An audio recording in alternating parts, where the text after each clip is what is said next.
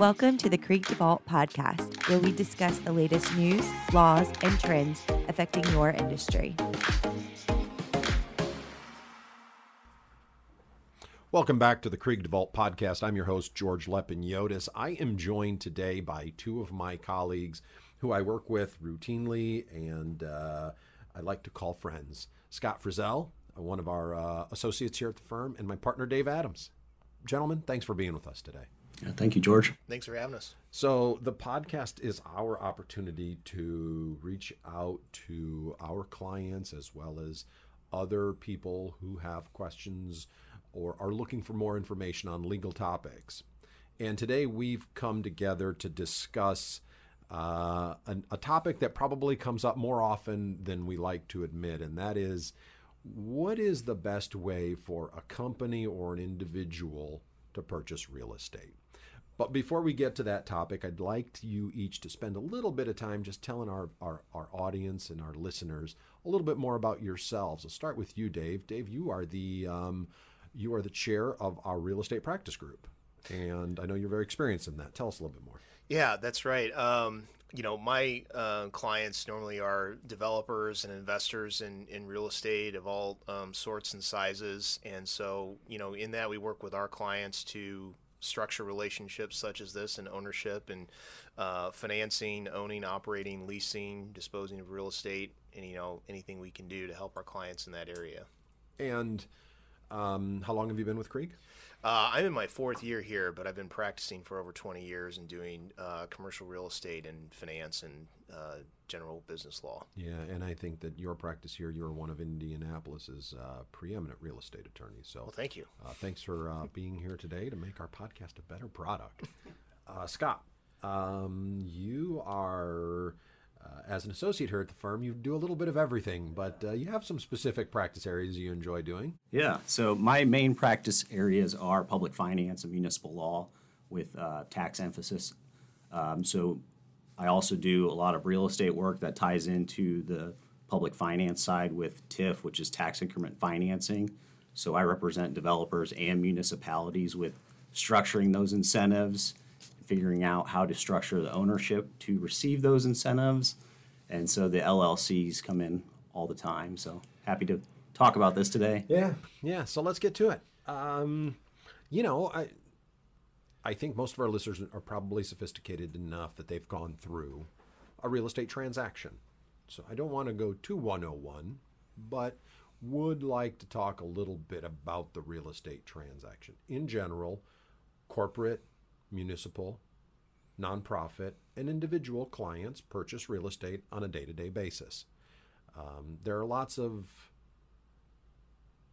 nuances to that process and things to consider. And, and I'll, I do this sometimes in this podcast. I will preface this with saying if you're considering buying a piece of real estate, probably the number one investment you can make up front is hiring a lawyer to help you get through that process. Would you both agree with that? Yeah. Yeah, absolutely. Especially nowadays with just the nuance. You you talked about TIF and incentives, and uh, there are so many different things to consider when you are looking at an investment in real estate that a good attorney can bring value to the planning process long before you're even ready to pull the trigger. I, you know, I've, I've had clients come to me, I'm sure you have too, Dave, and, and, and even Scott, with signed letters of intent in hand. And, and I often say, gosh, you brought me in after the fact almost. Um, really, at the planning stage, when you're even just starting to think about it, I often recommend people call me or their attorney, whoever that might be. Yeah, absolutely. I would agree with that. And we can add value um, early on in the process and even in the letter of intent stage, as you mentioned, George, like just in helpful hints and try to pitfalls to avoid and things to head off, which if you can catch them at the early negotiation stage, it makes the rest of the process a lot easier. And there are a lot of considerations to go in, in planning and acquire real estate. It's not just as simple as like, well, can I protect myself just by buying insurance? Well, that that's only part of the story. Of course, insurance should be there, but there's a lot of other considerations. I, I agree. And I think that um, I often tell people who, who will ask me, well, I had, a, I had an agent that was working on it. I said, that's great but an agent works for the deal, right? An attorney works for you. I and I affectionately say the attorney gets paid whether or not the deal closes. The agent does not. And so there is a real distinct dichotomy between who you can really look to to give you that honest, brutally honest advice about the real estate deal. So, with that in mind, the second question I usually get is All right, do I want to buy? How do I want to buy this? Where do I want to put this real estate? Um, you know, let's talk a little bit about that. First off, let's talk about the reasons that we might want to separate real estate holdings from other holdings. And, um, you know, in my previous practice, I was a litigator and I, I would see liabilities and how they're created on real estate from simple things in a northern climate like slip and fall to more complicated things like takings and, and other types of liabilities. What is the reason we look to an entity or even a special purpose entity when we're buying real estate?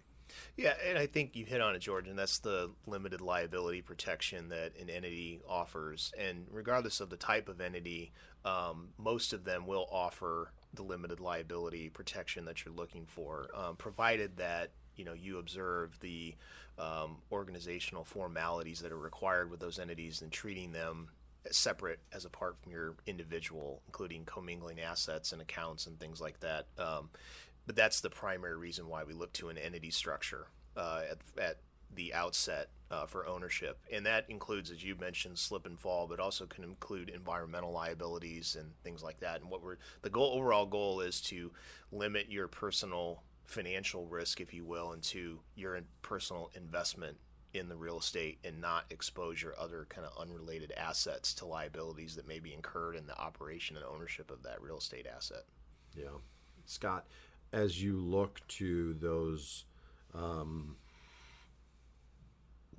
formalities, right, that, that Dave talked about, how important is that? I mean, it seems to me many people believe that they just start an entity and forget about it. That isn't the case, is it? No, I mean, there's definitely corporate formalities that need to be followed. Um, maintaining your organizational documents, adopting those, following them, um, making sure you're complying with state statutes for the organization.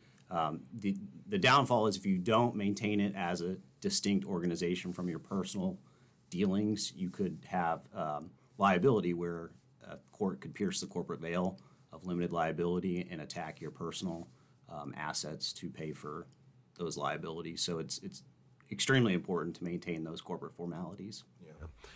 So as we look to the entities, we keep talking about limited liability, and most people are familiar with what's called an LLC or a limited liability company. Uh, we've done previous episodes on this, so for our listeners that maybe want more information, there are other episodes detailing out those forms. But the LLC lends itself extremely well to real estate purchase. Why is that? Well, I think um, it. Well, I view the LLC as kind of a hybrid between a partnership and a corporation. In the corporation, the lim- again, the desired limited liability standpoints that maybe a general partnership, or even if you choose to own the real estate personally in your own name, that there's no shield there, there's no offer, there's no offer of limited liability there.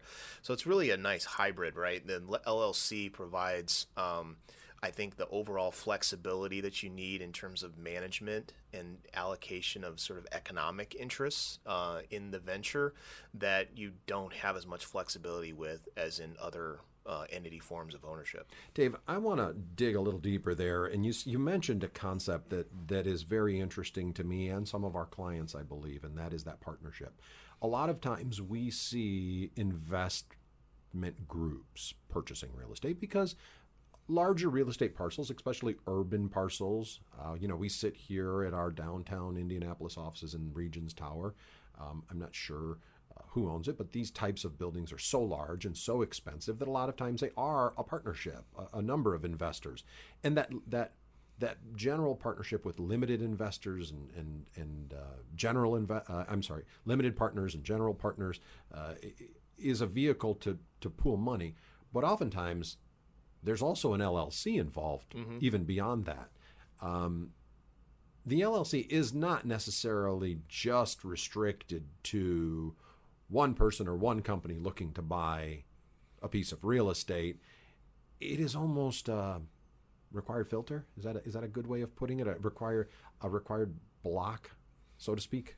Yeah, I mean, again, it's it's there, and then the flexibility is because you have individuals who are actively involved in the day-to-day management of the asset, um, and those in, in sort of the partnership structure are generally referred to as a general partner, and then you have investors who have a limited role in the operation and oftentimes have very restricted or no voting rights. Um, and those are typically you know the limited partners in the venture and although you know we kind of we throw those terms around a little bit generically in, in the real estate investment structure. They're referred to different things, but it's kind of the basic economic and organizational principles behind them. It's just a matter of what kind of terminology you're using and what are the documents that we typically need to put in place to formalize those venture structures. And, and it's funny because I mean, I I often routinely see partnerships creating that economic being that economic vehicle for driving real estate purchase but ultimately, I don't see that partnership actually purchasing the real estate. The actual buyer is an LLC, mm-hmm. yes? Yeah. yeah. And that can be again, and, and oftentimes the, the, the ultimate quote unquote partnership will be at a at a different level of the overall organizational structure, and then you you could have that ownership and ownership group investing in a number of different real estate assets, and those real estate assets could be owned by separate limited liability companies that have yeah. different layers of ownership and things like that. And the best thing about you know the limited liability company structure is we're, we're allowed to have that flexibility in how we structure that. Yeah. Yeah, I think that's right. Scott, you talked a little bit about incentives and TIFs at the beginning of this podcast, and I think I wanted to touch I wanted to circle back to that because that has become such a big part of of of real estate development anyways. I don't it's probably not quite as applicable in the purchasing of an existing facility although there are probably are some reasons why that might come into play. But really a new development especially in places like indiana where we have smaller communities that are growing and on a fast track to growth um, there are economic incentives. Does the structure of the buyer entity affect your ability to qualify for some of those? The structure of the entity generally doesn't. It's the tax consequences of that structure. So there's way generally an LLC is either a single member or multi-member, and at the IRS level, a single member is taxed as a sole proprietor or disregarded entity. So it's taxed at the individual owner level on their ten, their individual 1040 tax form. Uh, a multi-member part LLC is taxed as a partnership, automatically, but they could elect to be taxed as a corporation or C corporation, C corporation or S corporation, sorry. Um, so the, the structure generally doesn't matter, but there are tax considerations you want to think about when structuring the entity for those incentives. For example, one deal we're working on now, it's a TIF bond, and there's uh, IRC 118 that allows uh, TIF proceeds to be treated as a capital contribution to the entity. So the entity is not going to pay tax on those incentives versus if you just took it as a general LLC as a partnership, not under 118, then it would be ordinary income to the LLC's partners. So the structure is extremely important because I mean you could be talking about tens of thousands of dollars, even hundreds of thousands of dollars in tax consequence, yes, depending on the amount of the incentive. Yep. Okay. Um, and at what stage do you look to identify that incentive? Is it important to know before you structure the entity that the incentive's in play? Is that something that we always investigate before we set up an entity? Yeah, it's definitely important to look at that early on in the project uh, before you structure the entity because there's timing considerations with the IRS on when you can elect to be an S corporation.